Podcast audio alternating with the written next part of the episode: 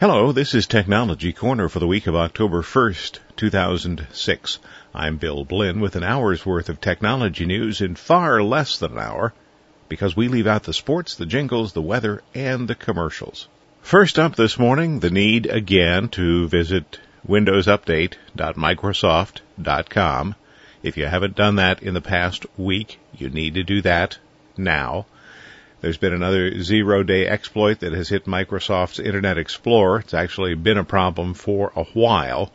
Microsoft had planned to wait and release the patch on the second Tuesday of October in their normal patch cycle, but they released an out of cycle patch earlier in the week after an uncomfortably long delay. You may think that you're safe from these kinds of exploits. You don't visit Russian porn sites Okay. But do you ever mistype a domain name? There are people who create what are called typo sites, sites that are just slightly misspelled, letters reversed, letters left out, things of that nature. Now, a lot of these just go to search engine type pages that aren't particularly a problem, a little unethical perhaps, but not illegal. Some of them, however, will take you to a site that has code built into it that will take over your computer. We have RescueCom CEO David Milman. RescueCom is a company that helps users fix problems on their computers. David, would you explain what the problem is this time around? We're talking about, uh, in this particular case, uh, a VML security patch, which is a vector markup language that exists on Internet Explorers 5 and above, which is essentially all the latest computers. And essentially what that allows a, uh, a hacker to do is take complete control of your computer and do whatever they want. So this is really the, one of the largest threats to your identity that exists these types of zero day infiltrations. When it's called zero day, that means that it is available to be exploited by the bad guys immediately. Right. It's something that as soon as you click on their code, they have access to your computer immediately. And they can come in on demand without you knowing about it. Now, this is the kind of thing that uh, could occur if uh, obviously most people know that they should stay away from, say, for example, uh, sites in Russia that are serving free pornography. But uh, this can also occur on uh, the, the websites that are essentially typo websites where you misspell a common website name and end up on a site that uh, you didn't intend to go to. Right. It's the kind of thing that you would never expect to happen to you. Everybody knows if a if a pop-up box comes up and it says click open to open something.exe, you kind of expect that you're going to be infected. But this is the kind of thing that if you hit the wrong website and you click on a on a URL on a link, you end up opening up this VML exposure to your computer, and you you wouldn't even know about it. Of course, you would know about it if you were missing funds from your bank. We actually had a customer in uh, Philadelphia that was hacked in a similar way through a wireless connection, and they didn't even know that they were hacked until they were missing a couple thousand dollars from their bank account. That's not a good way to find out about it. No. Now, Microsoft has a patch out that was released a couple of days ago to fix this particular problem. Is there anything else that a prudent user should do now or be doing for future threats? Well, there's a very easy way of disabling this threat. Uh, you can just disable the VML coding inside of your browser. It's something that uh, we have people call 1-800-RESCUE-7 all the time to lock down their systems from this type of threat. Or you can actually go to the Microsoft URL to do it yourself. How much damage do you think has already been done? Uh, it, Microsoft's response to this was perhaps reasonably fast by Microsoft standards, but uh, by a lot of people's standards, it was pretty slow. How much damage do you think has been done? RescueCom has found that the damage to people that call into our call center, they don't really know what happens. They come in, they realize that their computers are running slow. In fact, the top reason 19% of callers that call into 1-800-RESCUE-7 actually find that their computer has been affected by spyware, this type of, of hack, some kind of zero day approach or, or spam uh, attacks, and that's a very big problem. RescueCom estimates that there are millions of affected users that don't even know it. Now, RescueCom, as the name suggests, offers recovery and repair services. So undoubtedly, you've seen a lot of results from this problem and from other problems in the past. There seems to be kind of a, a reaction when a, whenever a new problem crops up. You get the "oh no, it's the worst thing ever" kind of response, and, and people panic. And then we find a way to mitigate the threat and get on with our lives. But it seems to me that the the effect on this would be cumulative in, in a way.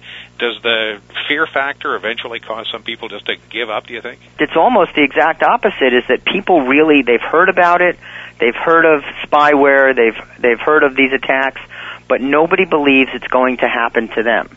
And sometimes there's there's a false security. They're lulled into a sense of false security. So maybe it comes down to uh, the, the old saying about freedom. If you want it, you'd better safeguard it. Exactly. Protect your computer uh, lock down this uh, VML problem. It's not only Internet Explorer. Some people think that going to Mozilla Firefox or the Apple Safari or one of the other browsers are going to protect them. These type of hacks exist across multiple browsers. Of course, Internet Explorer is the most common and most famous for having these exploits but it's not restricted to just the Microsoft Internet Explorer. The biggest target, but not the only target. Exactly. Be vigilant when using the Internet, and of course, anytime one of your listeners has a problem, uh, RescueCom is coast to coast and border to border. We have 140 franchise locations, and users can reach us at 1-800-RESCUE-7 or on the web at www.rescuecom.com. That's RescueCom CEO David Milman. And once again, if you haven't visited the Windows Update site recently, like within the past week, it would be a very good idea to do that today. http colon slash slash windows update dot microsoft dot com. Remember the Mars rovers when they were launched, when they finally made it to Mars, when they started working on Mars and scientists thought they would get perhaps 30 days. They'd be happy with 90 days service from these devices. Well, it's been a thousand days now. Everything should work this well. Opportunity, it's a robot about the size of a golf cart, has been wandering around Mars, and it's now standing at Victoria Crater. That's the Martian equivalent of our Grand Canyon. The second rover, Spirit, is also still growing strong, although it recently broke a wheel and they have to run it largely in reverse and be very careful where they're taking it. But still, these things have worked for a thousand days. Scientists would have been ecstatic if they'd run for a hundred days. One of the most recent problems they had involved a software update. Think Y2K. Remember when we used to show dates on a computer? Show the year as two digits. Well, the folks who designed the Mars rovers figured that there was no chance these things would ever run for more than a three digit number of days. That would be up to 999. They were hoping for 100 days. 999 seemed like far more than they would ever need. Well, they need four digits. So they had to modify the software. They've done an upload and that has worked properly. So the rovers will now continue to run for as long, well, they could run for 9,999 days. Chances are they're not going to have to do another software upgrade. By the way, in, in those thousand days, the rovers have logged between them a total of less than 10 miles. Maximum speed is about 44 yards a day. Opportunity's gone just a little less than six miles. Spirit has traveled a little less than four. Still a pretty amazing thing. And speaking of amazing, perhaps somewhat less amazing, Thumbs Plus is a well, it used to be a little utility application designed to help users organize and view digital images, but the growth of digital cameras has caused Cerious Software, people who make Thumbs Plus, to expand their utility program somewhat. The program is large, complex, and now often patched. Version 7 was released not many months ago. Already there have been three patches.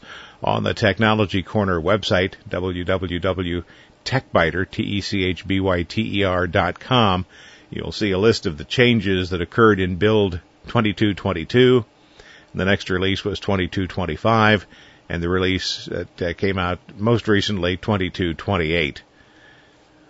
Just looking through the bugs reveals how complex the program has become. 2222, for example, fixed a problem so that the application could rename a file that's inside another application.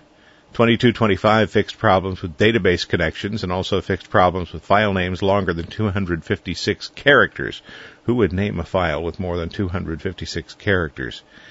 And the latest build, 2228, deals with a memory leak that involves CMYK files. CMYK is the is a file that would be used for professional printing.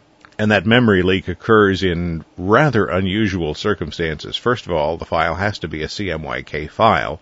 And second, the image has to be more than 30 times the height of the highest resolution monitor available. Moving along to Nerdly News. They lose money on every sale, but they'll make it up in volume. Well, of course that doesn't work. But that's what Microsoft's plan is. The Zune is Microsoft's answer to Apple's iPod. Microsoft will soon begin selling the Zune at $250. It'll be going on sale in mid-November. Microsoft will probably lose money on every sale, but Microsoft also has plans to open an online music store that will sell individual tracks at 99 cents, and that's where they'll make their money.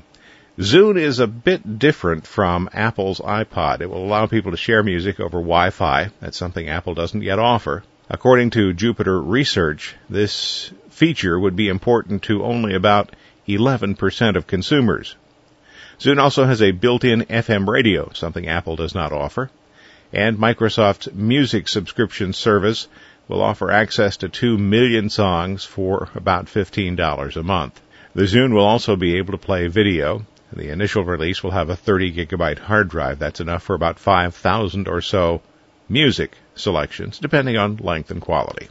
The HP saga continues to bubble along. Patricia Dunn and some of the other people from HP appeared in front of Congress this week. I do not accept personal responsibility for what happened. Those are the words of Patricia Dunn. She is now the former chair of Hewlett Packard. Dunn was fired or resigned, or maybe a little bit of both, for her part in the unethical at best and possibly illegal actions in attempting to find the source of information leaks from the board. On the other hand, Mark Hurd, who replaced Dunn, told Congress there's no excuse for this aberration. It happened and will never happen again. What's continuing here? Well, the California Attorney General still considering filing suit against HP. Congress continues to investigate. Ten of the witnesses called by Congress, including HP's chief legal counsel, Ann Baskins, cited protection under the Fifth Amendment and refused to testify. Baskins, whose handwritten notes from a meeting in June 2005 showed she was aware of the using of pretext to extract information has resigned. Pretexting, by the way, is a fancy word for lying. The pretexter claims to be someone else and attempts to get information from a company. For example, if I want your phone records, I call your phone company and claim to be you and that I need information about my, your, phone records. I push long enough and hard enough the phone company will give me information about your phone records just because I claimed to be you. That's pretexting. As far as I'm concerned, that's illegal. So is this a disaster for the attorney at uh, HP? Well, if you consider a $3.6 million golden parachute a disaster, it certainly is. It's uh, kind of a parting gift from HP. The winks and nods weren't visible. Maybe someday I will understand why those who do things that drag their companies into the mud are then rewarded with multi-million dollar prizes when they resign under fire. So far I haven't been smart enough to figure that one out. That's it, and thanks for listening. This has been Technology Corner for the week of October 1st, 2006. I'm Bill Blinn. Check out the website, www.techbyter.com. You can also send email from there. Thanks. Bye bye.